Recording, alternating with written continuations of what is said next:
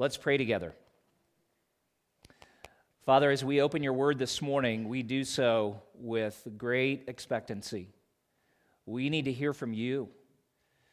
There are so many questions and concerns, there are cares and anxieties and frustrations that fill our souls, and we are in danger of being distracted from that good word that you have given, a life giving word. A word that is, in fact, as we just read a few moments ago, a lamp to our feet, a light to our path. Only you can illuminate the way we need to go. So forgive us for seeking to be our own illumination.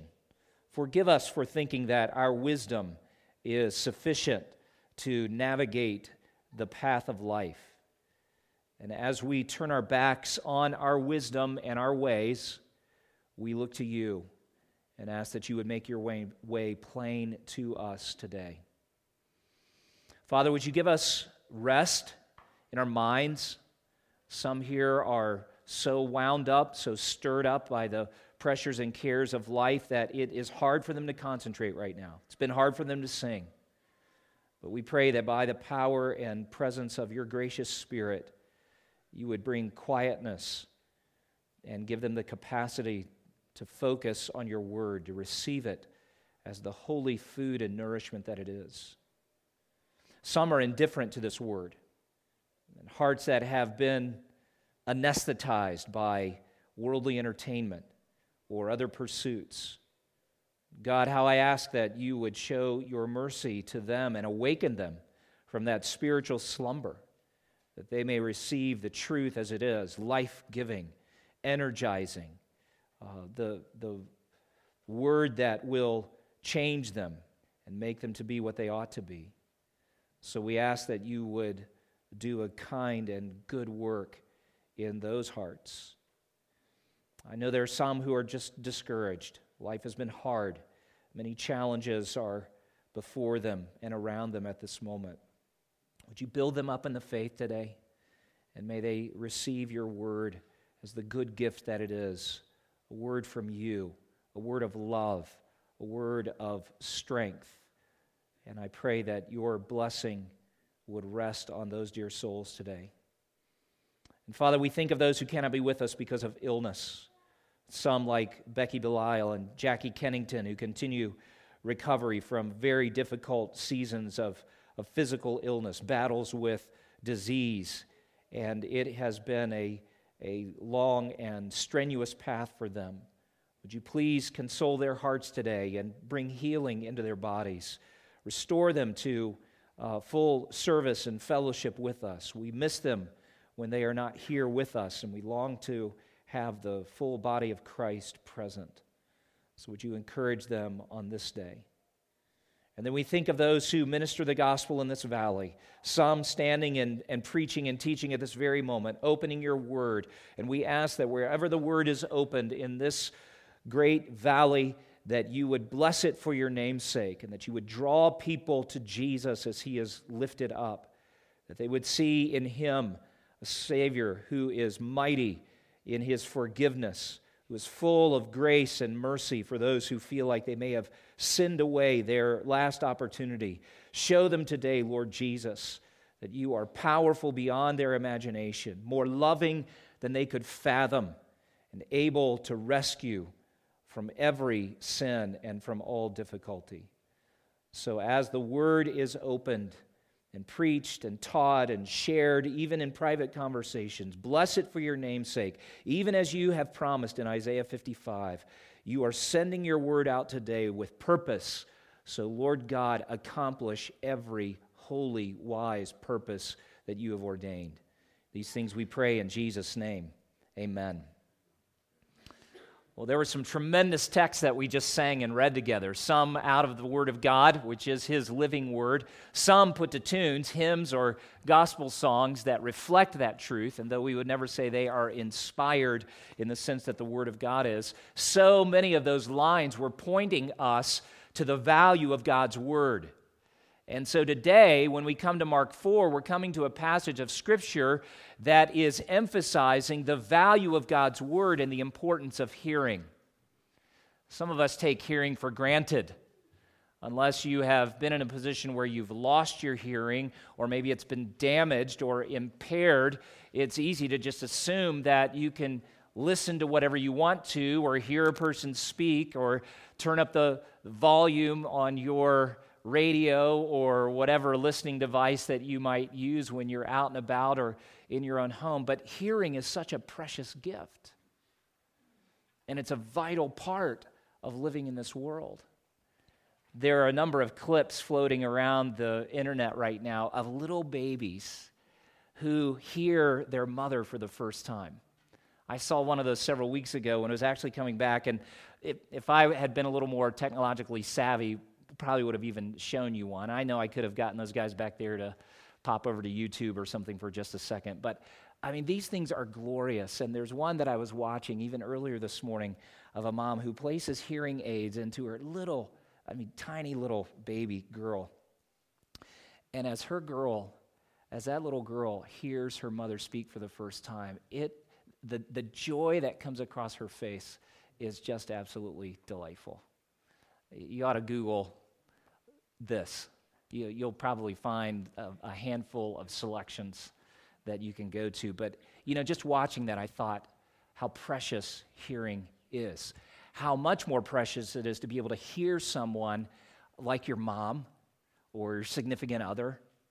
I mean, these are the people who, who not only have things to say, but they communicate love, and we want to communicate back to them. And you know, God has communicated truth out of a heart of love for you.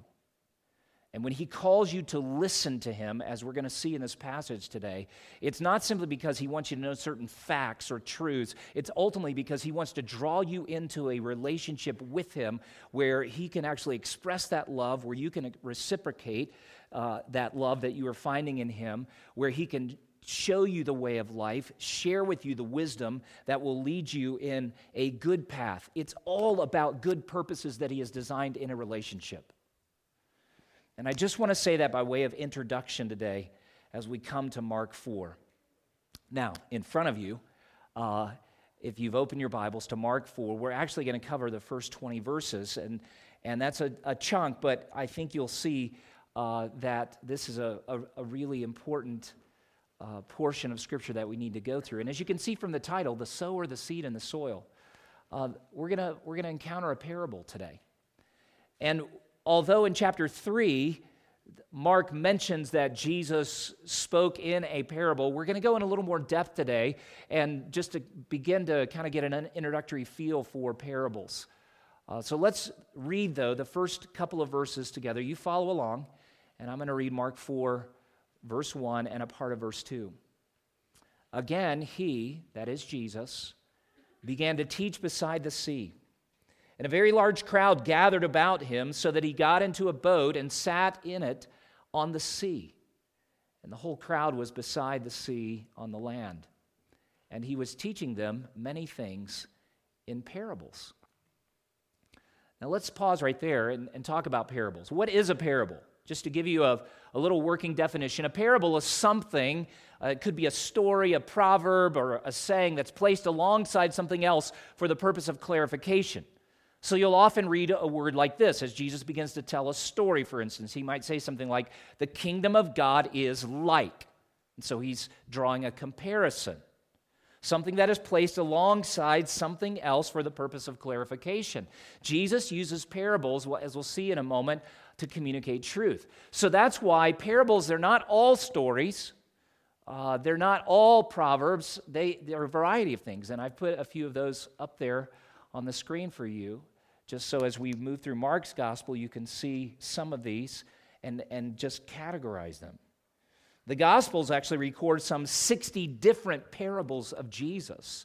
Most of them are found in Matthew and Luke. We have fewer in Mark, but there are some here. Did you know that the Gospel of John records no parables? John's a very different kind of gospel. It's a beautiful book.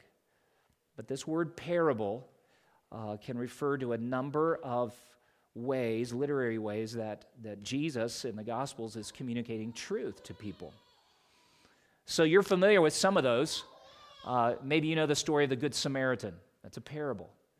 Uh, Corbin made reference to a parable in his Baptismal testimony last week, the treasure in the field. We sang a line of, of one of the songs that touched on that particular parable. Uh, there are others like the prodigal son or the mustard seed or the yeast. Uh, things drawn from everyday life that people would be familiar with that help to communicate truth.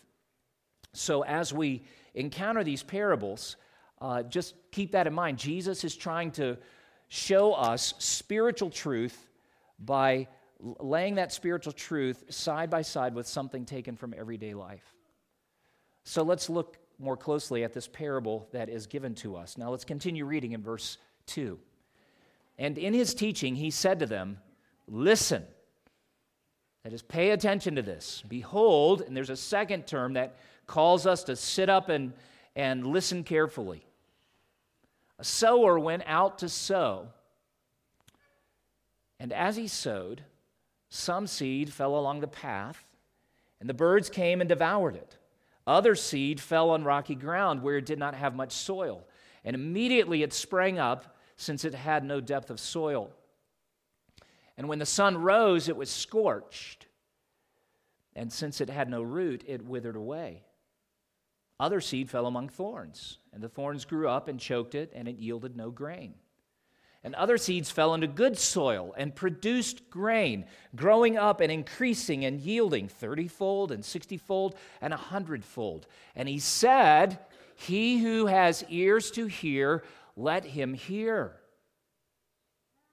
And so in verse 3 and then again in verse 9, like bookends around this particular parable, Jesus commands us to listen. It looks a little different in the English, but the, but the terminology that we translate as listen is the same root that he is saying here at the end hear. Let him hear. This reminds us that a parable, as Jesus gives it, is an authoritative lesson. 13 times in this chapter, we're going to encounter that command or a form of it to listen. We've seen it here in verses 3 and 9. We're going to encounter it in multiple places through this, even this morning. Uh, 13 times in Mark 4, eight of which occur in the first 20 verses. It's a reminder to us that the words of Jesus demand our personal and careful attention. He's not actually saying, if you're inclined to listen to my teaching, then please do so. He's not asking you for your permission to share something that you can then. No, he's coming as king saying, What I'm about to tell you is eternally significant, it's personally significant. So we are commanded to pay careful attention. Now, notice as we continue, Jesus is going to explain the purpose of parables, plural. He's going to get to the meaning of this particular one, but there are some interesting things that are taking place. So, again, look at your text, verse 10. Let's resume reading. And when he was alone, those around him with the twelve asked him about the parables. And he said to them, To you has been given the secret of the kingdom of God, but for those outside, everything is in parables, so that they, and now he's going to quote Isaiah, that they may indeed see but not perceive, and may indeed hear but not understand, lest they should turn and be forgiven. Now, there are two purposes of parables that Jesus is indicating here, purposes that we need to pay attention to. One of them is remarkable in its mercy and blessing, the other is sobering. So, the first purpose that Jesus refers to in this little portion is that he's actually revealing a secret, a mystery. Now, when the Bible uses the term secret or mystery, it's not like it's saying that, you know, this, this is stuff that only a select few followers of Jesus would know. No, it's actually making reference to something of, of a spiritual truth that would remain hidden unless God came and said, here's what it means. Paul refers to mysteries uh, in some of his New Testament letters. This particular mystery or secret has to do with the kingdom of God. And it reminds us that the good news of Jesus Christ is never something we should take for granted. It's not simply a matter of, of bringing all of your IQ numbers to bear upon a text and saying, well, I can figure it out, much the way you tried to figure out math or uh, diagramming English sentences or that foreign language class. It's not simply a matter of brain power. There are things about the gospel that are of such a spiritual nature that unless God illuminates your mind, you won't get it. But God is intent on illuminating our minds, especially when we come and say, Lord, teach me, show me. Now, this brings us to the second purpose, and that is Jesus is actually concealing spiritual truth. I, I don't know of a way actually to soften this, but this is sobering. Now, we should put it in its context, lest we think that God is just arbitrarily saying, you know what, uh, I like you people, so I'm going to tell you truth, and you people, I don't like you, so I'm not telling you. Uh, God, God's not, he, he's not like a neighborhood bully. Do you ever have one of those neighbor kids who just like picked his own friends and others didn't matter what you did, where you were? If you weren't in his club, you weren't getting in the club. No, and in, in the context, remember where we were last week. Jesus actually confronted the scribes who had intentionally and persistently and arrogantly rejected his truth. And we looked at the, the nature of the, the unforgivable sin, where they blasphemed the Holy Spirit by uh, giving credit for the miracles that Jesus was doing to Satan himself. And because this had been going on for quite a, a bit of time, and because they were also seeking to lead other people astray, Jesus Christ confronts them head on and says, This is an unpardonable sin because you are assigning divine work to the devil because you are rejecting clear evidence of divine power at work among you and, and attributing that to darkness. So, in the context, he's actually dealing with people who've had access to the truth. They've studied it for themselves. They're seeing and hearing his earthly ministry, listening to some of his messages, and to this point have said, No, no, no, no, no. And, it, and now Jesus changes his tactic.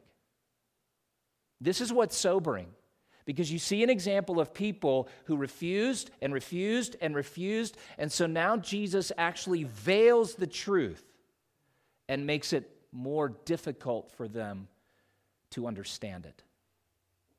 So the parables, for those who have been hardening their hearts against truth, actually serve to conceal that truth. I hope that doesn't characterize any of you. And it may be possible that you have had access to the truth, maybe for a number of years, and even to this point, you've said, No, don't believe it. It seems a little outrageous. Or you kind of pride yourself in, in your scientific approach to life, and unless you see hard evidence. But, but the reality is, the Word of God is evidence. The testimony of other followers of Jesus around you is evidence. Be careful how you hear. So that's the big purpose of parables, if we just kind of break it into two categories. Now, let's go on to the meaning of this particular parable. Look at verse 13. So the, the 12 are with him, and if you pick this up in verse 10, those around him, so it's a, it's a larger group, but it is a private setting. We have no idea how many people were here. Those around him with the 12 asked him about the parables, it says. Now, verse 13, he says to them, Do you not understand this parable? How then will you understand all the parables? And now he begins to explain it. The sower sows the word. And these are the ones along the path where the word is sown. When they hear, Satan immediately comes and takes away the word that is sown in them. And these are the ones sown on rocky ground, the ones who, when they hear the word, immediately receive it with joy. And they have no root in themselves, but endure for a while. Then, when tribulation or persecution arises on account of the word, immediately they fall away. And others are the ones sown among thorns. They are those who hear the word but the cares of the world and the deceitfulness of riches and the desires for other things enter in and choke the word, and it proves unfruitful. But those that were sown on the good soil are the ones who hear the word and accept it and bear fruit thirtyfold and sixtyfold and a hundredfold. Now, when Jesus begins to explain it, he tells us several things. First of all, he doesn't say, I'm the sower, but it's self evident. He has been preaching the gospel. He, has, he is the one who has given the message of the kingdom, calling people to repent and believe. Clearly, he is the sower. Or some might even say, well, could God be considered the sower? And I would concede that. And we'll see in some of the other parables, this is clearly a work of God giving truth to people like us. Well, that brings us to the second part the seed is the word, it's the word of God. And then, thirdly, you have this, the soil, the different kinds of, of ground. And there is a little bit of shift. I'll acknowledge this too, because some of you say it almost seems like he, he, he shifts the seed metaphor from the word to the people, like they are the ones who are sown. And, and I'll, I'll concede that. It, it looks like that. But I do want you to notice he does talk about the different kinds of ground where the seed lands and the, the effect or the response of that. Do you not understand the parable? Well, I'm glad that Jesus began to explain this. And what I'd like to do is look a little closer at the, the four different groups, four different responses, if you will. The hearers, represented by, first of all, what I would describe as a superficial hearing. Look at verse 15. These are the ones along the path where the word is sown. When they hear, see, there's our, there's our key idea. Satan immediately comes and takes away the word that is sown in them. This also is sobering to me, if not a little frightening. It reminds me of what the Apostle Paul wrote in 2 Corinthians 4, verse 4 the God of this world has blinded the minds of the unbelievers to keep them from seeing the light of the gospel of the glory of Christ, who is the image of God. I don't know all the ways in which he does this, but I am sure that even now the devil would desire to steal away the seed of God's word as I'm sharing it. I'm a messenger right now. I know that Satan would love to steal away the word as we were singing some of, uh, some of it earlier.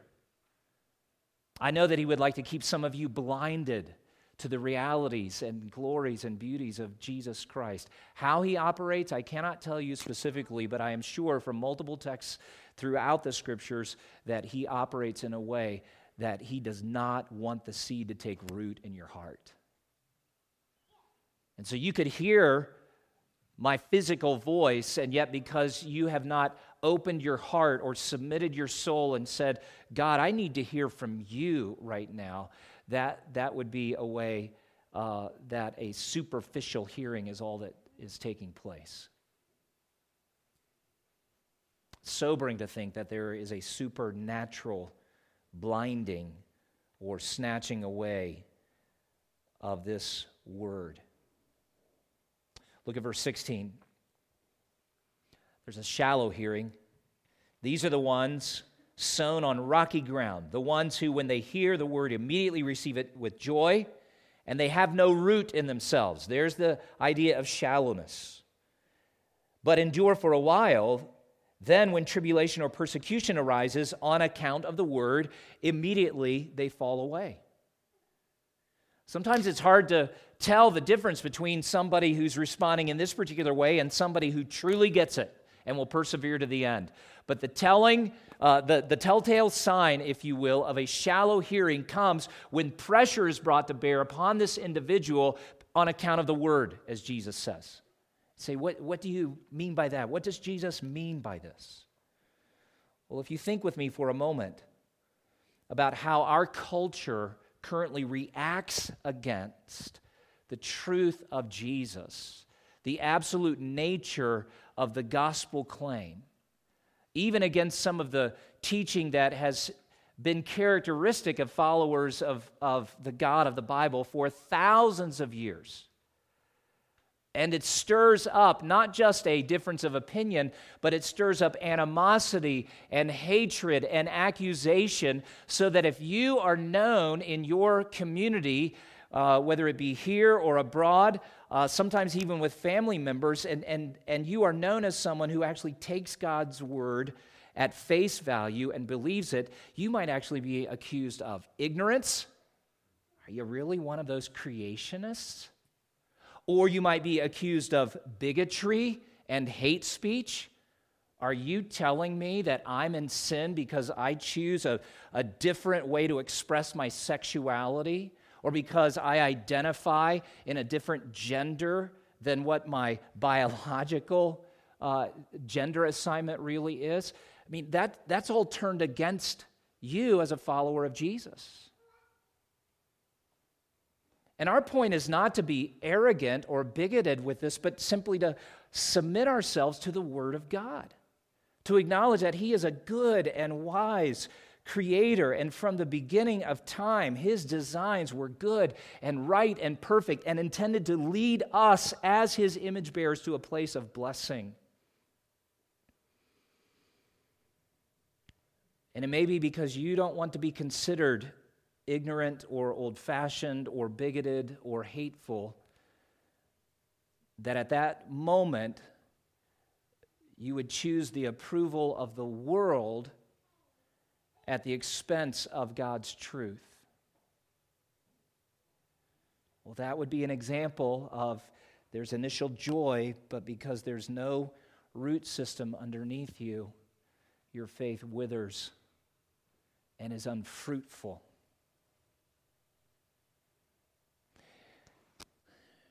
I'll just touch on this because I don't believe a person can actually lose salvation.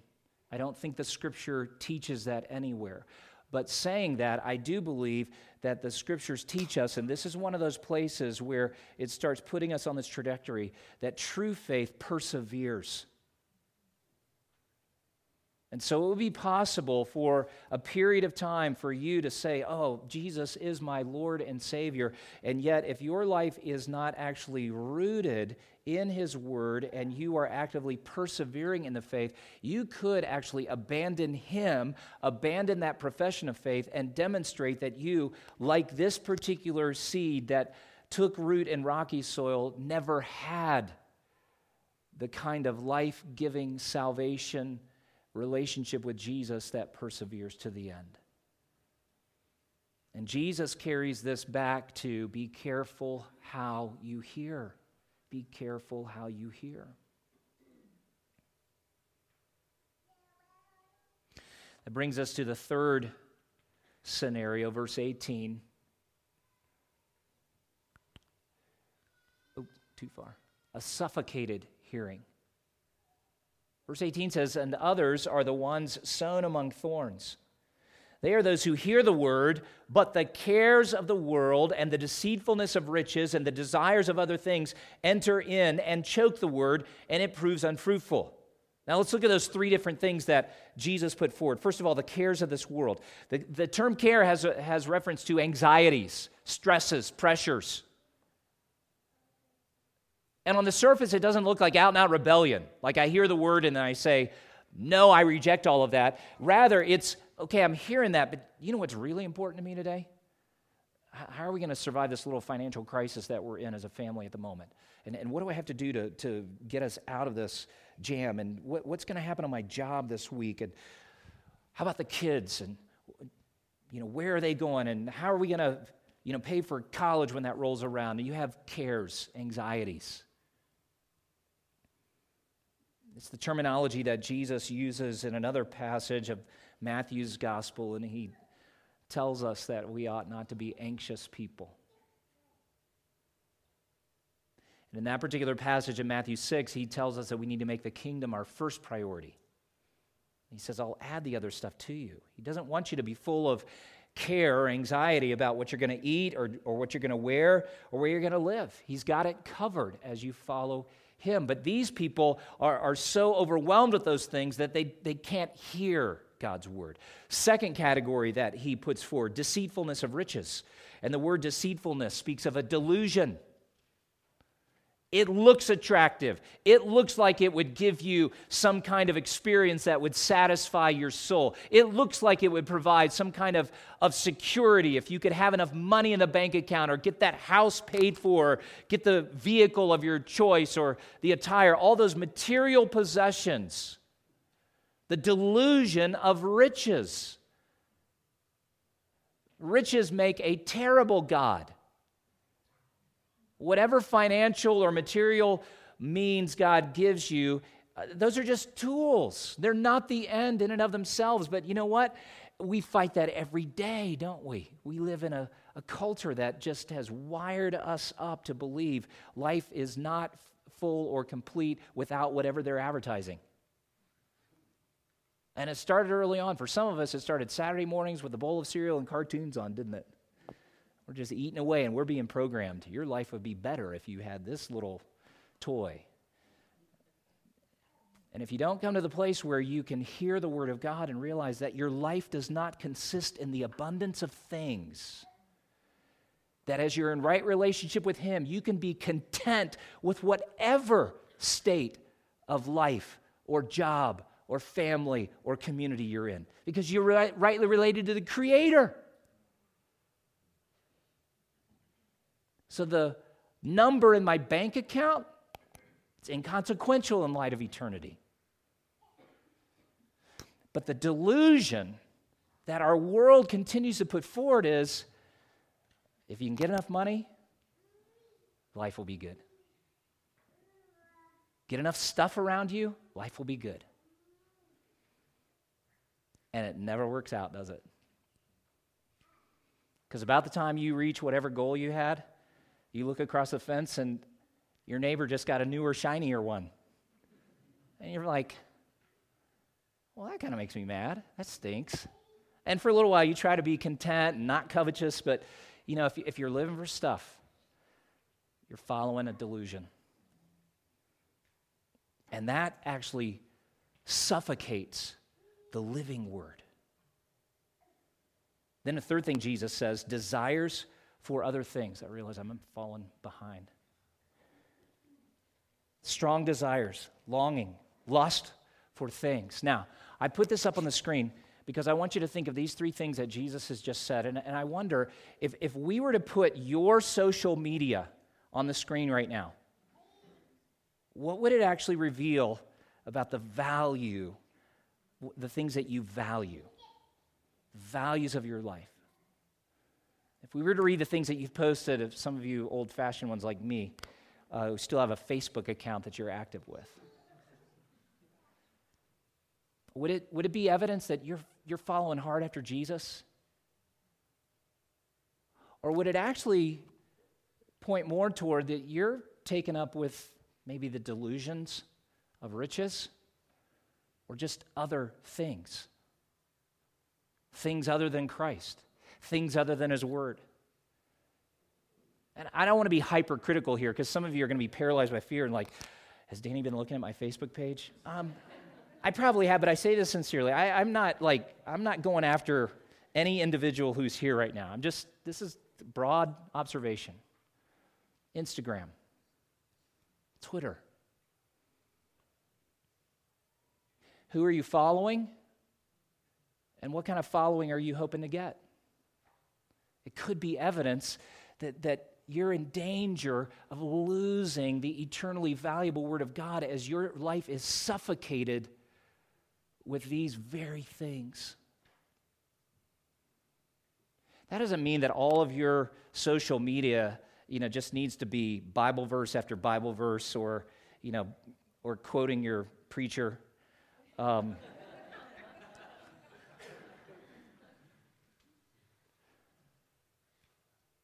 But is your life, are you living your life in such a way that people know there's a follower of Jesus? There's someone who just sees him for who he is and loves his word for what it is. And yeah, there's a lot of other stuff going on. God in his kindness adds material possessions, but you can just tell they're not about stuff. They're not about other things. They're about Jesus. Jesus says these things choke the word, they suffocate it. And you know, if your time in the Word week by week is, is really more of an afterthought than an intentional, I'm going to read it, I'm going to meditate on it, try to memorize a little bit of it, I'm going to be there on Sunday with my Bible, maybe even a little notepad ready to go or um, following along, whatever. I mean, if, if your life is so wired up to, to pursue Jesus, you're going to be blessed in ways that you can't even imagine. But if, if it's just an afterthought, don't be surprised when you reach those points where you feel like, I just don't even know kind of where I am or what's going on and where's God in all this. Could it be that these thorns are choking all of that off? Now let's go to verse 20. Because we've seen a superficial hearing, a shallow hearing, a suffocated hearing, but now there's a fruitful hearing. Some of you say, hey, wait a minute, that's not a fourth S word, right? I, I couldn't find one that I felt like was true to the text. A fruitful hearing. Listen to what Jesus says those that were sown on the good soil are the ones who hear the word and accept it and bear fruit there's a little shift even in the way Jesus is talking at this point, and I don't want to get too grammatical, but th- this is worth noting. Everything else that he said has been, has been a little different verb tense, but now he uses a verb tense that, that speaks as if it is happening now and it's ongoing. So it's not like a one time you do it and then you move on to other stuff. No, but these people are continually hearing, continually accepting continually bearing fruit. And that idea of hearing is that they're hearing with willingness. And the idea of accepting is they, they receive it personally. They take it in and say, This is for me. And then the bearing fruit, you know, if you think about it, bearing fruit is not something that you say, okay, you know, today I'm going to go bear fruit, and then you go, you know, lay out a plan, a six step plan for bearing fruit today. No, bearing fruit is actually God's work in you as a result of taking in the word, submitting yourself to it, saying, I'm going to practice the kind of things that He tells me to practice. I'm going to, I'm going to, so I'm going to obey the commands, and I'm going to make sure I don't disobey. That is, I'm going to not do the stuff that He says, don't do that. So your obedience matters, but fruit bearing is ultimately what He does in you. In the same way that the, the, the ground receives the seed, the power for a harvest actually lies in that seed. And it is quite miraculous, isn't it? We're all eager for spring. And some of you, when, when the soil warms up enough and, it, and you know, the snow, danger of snow and frost and all that won't threaten it, you're going to have stuff in the ground because you know that you can plant a little seed and within sometimes a matter of just a few weeks, or maybe other things take a little bit longer than that, but you're going to have not just one piece of fruit from that one seed, but you're going to have vines that are hanging with fruit or vegetables, or maybe you're going to plant flower seeds and just scatter them out, and they're going to be multiple blooms. It's a really awesome thing this law of harvest. God puts it forward here to say that when you hear and when you accept, you will bear fruit 30 fold, 60 fold, some a hundredfold. That's God's part of it. So, discipleship, as one author writes, is not what we can make of ourselves, but allowing both the sower, God Himself, and the seed, the word, to produce a harvest of which we alone are incapable. God can do great stuff with you beyond what you can imagine. And some of you have big imaginations. Let me give you an example. Book of Colossians. Paul's writing, and I want you to pay attention. I've highlighted a couple of words here, but just look at this passage of Scripture for a second and notice this law of, of sowing and reaping, if you will, or bearing fruit more specifically. And Paul's writing to believers, first century saints at a town called Colossae, and he says, We always thank God, the Father of our Lord Jesus Christ, when we pray for you, since we heard of your faith. Does that ring a bell? Uh, in Christ Jesus, and of the love that you have for all the saints, because of the hope laid up for you in heaven. Of this you have heard before in the word of the truth, the gospel, which has come to you, as indeed in the whole world, it is bearing fruit and increasing, as it also does among you, since the day you heard it and understood the grace of God in truth. You see those concepts of hearing and understanding and receiving and bearing fruit. This is actually some of the outworking of what Jesus was saying to his disciples there uh, in that setting uh, on Galilee coming to pass. This is the next generation of believers. So when God says, be careful how you hear, listen to my word, be someone who receives it personally, know that as you do, I'm going to bear fruit through you. And he's been doing it ever since. One author writes the parable represents the historical inbreaking of God's kingdom in Jesus, the sower of the gospel. And the astounding harvest in this passage is an important clue that the growth is not owing to human activity, but to God's providential power. God is at work, hidden and unobserved sometimes. He's at work in Jesus and the gospel to produce a yield wholly disproportionate to human prospects and merit. Despite resistance and rejection, there is an irrepressible empowerment behind the work of Jesus as momentous as the generative agency of the seed that grows and produces and multiplies. And then this word of encouragement, even for our generation, because we often feel like there's opposition to what we're trying to do. Let not hearers suppose the opposition of scribes or Pharisees or crowds or even his, speaking of Jesus, his own associates, as adversarial as the hard pan rocks and thorns of Galilee. Let not us think they will be the last word. God will have the last word. Now, this does a couple of things for us. And with this, we'll, we'll conclude. First of all, the authority of Jesus' word compels us to hear, to accept, and bear fruit. That's obvious. That's what he said straight up in the text. But a, a couple of questions for you to think of. First of all, do you need to repent of unbelief? Is there any part of the Word of God that has been spoken to you, whether through your private reading or maybe it was a sermon that you heard preached, and in your soul you know that it was true, but also in your soul you say, I don't want to accept it? Maybe it's because you know there's responsibility coming out of that that you say, I don't want, I just don't want to do it.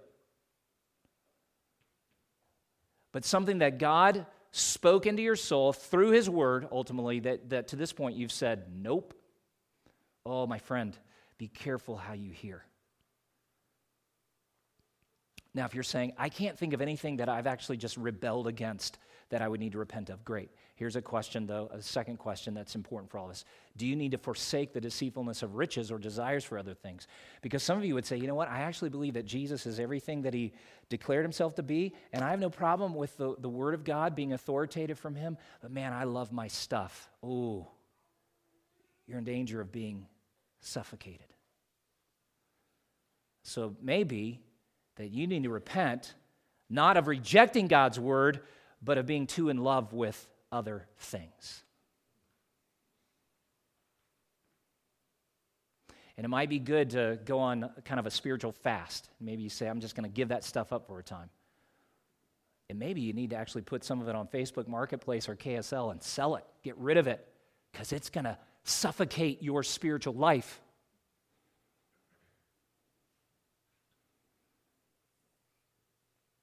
Anything that you can think of that you would say, yep, suffocating me, forsake it.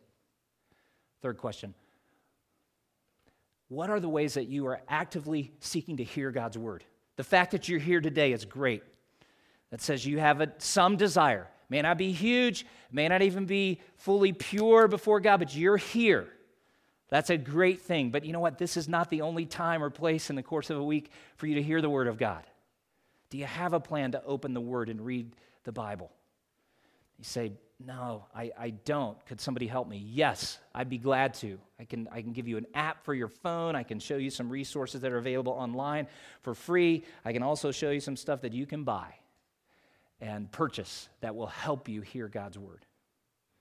All kinds of strategies, but what's yours? What's your plan for hearing the Word of God?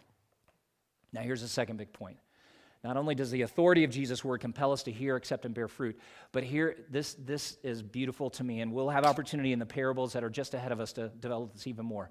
The effectiveness of Jesus' word makes us hopeful as we share it. I know for some of you, the thought of actually sharing the good news of Jesus Christ with another person is terrifying. And some of that fear is rooted in the fact that you just feel inadequate. You're like, I'm not even sure where to start, what I would say. And then, even if I said the right stuff, what if they ask me really hard questions? What if they're hostile to me? What if they're in that category that thinks that, you know, all Christians are bigots and, and just ignoramuses? Yeah, what if? But you know what you need to focus on? That gospel is like, is the seed that Jesus was talking about, and there's power in it. And you know what Jesus asks you to do? is to, is, is to take that seed. And it's like he's giving you a bag full of seed, and you just, you just scattered everywhere you go. Just like Jesus was doing. He's just tossing it out all the time, tossing it out all the time, tossing it out. Some of it falls on rocky soil, some of it Satan snatches away, some of it uh, you know, is, falls among the thorns, but some of it's going to fall on soil that God Himself prepared. And what you're going to have the joy of seeing is that just a little word, and you didn't even like preach these great sermons, and, and the guy didn't even seem to be like really engaged with you, but he comes back later and he's like, you know what, I've been thinking about what you said. That's absolutely right. And you know what I did last night? I asked Jesus to forgive me for my sins and save me. And you'll be like, awesome. Yeah, because the power's in the seed. And we, like Jesus, are just sowers. So just keep scattering. Just keep scattering. The effectiveness of Jesus' word makes us hopeful. We're seeing some neat stuff right here at Gospel Hope. Other churches are seeing some neat stuff in this valley. D- does that give us any glory? No way. All the glory goes to God. All the honor goes to Jesus because all the power is in the Word.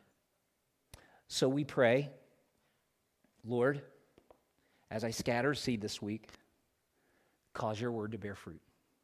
It's as simple as that. Some of you say, I haven't been saved long enough where I feel like I know enough to say. Just tell them what Jesus has done for you. Just start right there. And, we'll get you to a place, we can, again, we can give you some material and, and ways to share the good news of Jesus Christ. But the, I think the most powerful kind of evangelism is what you share out of your own experience with Jesus, where you say, Can I tell you what he has done for me and is doing? So we scatter seed.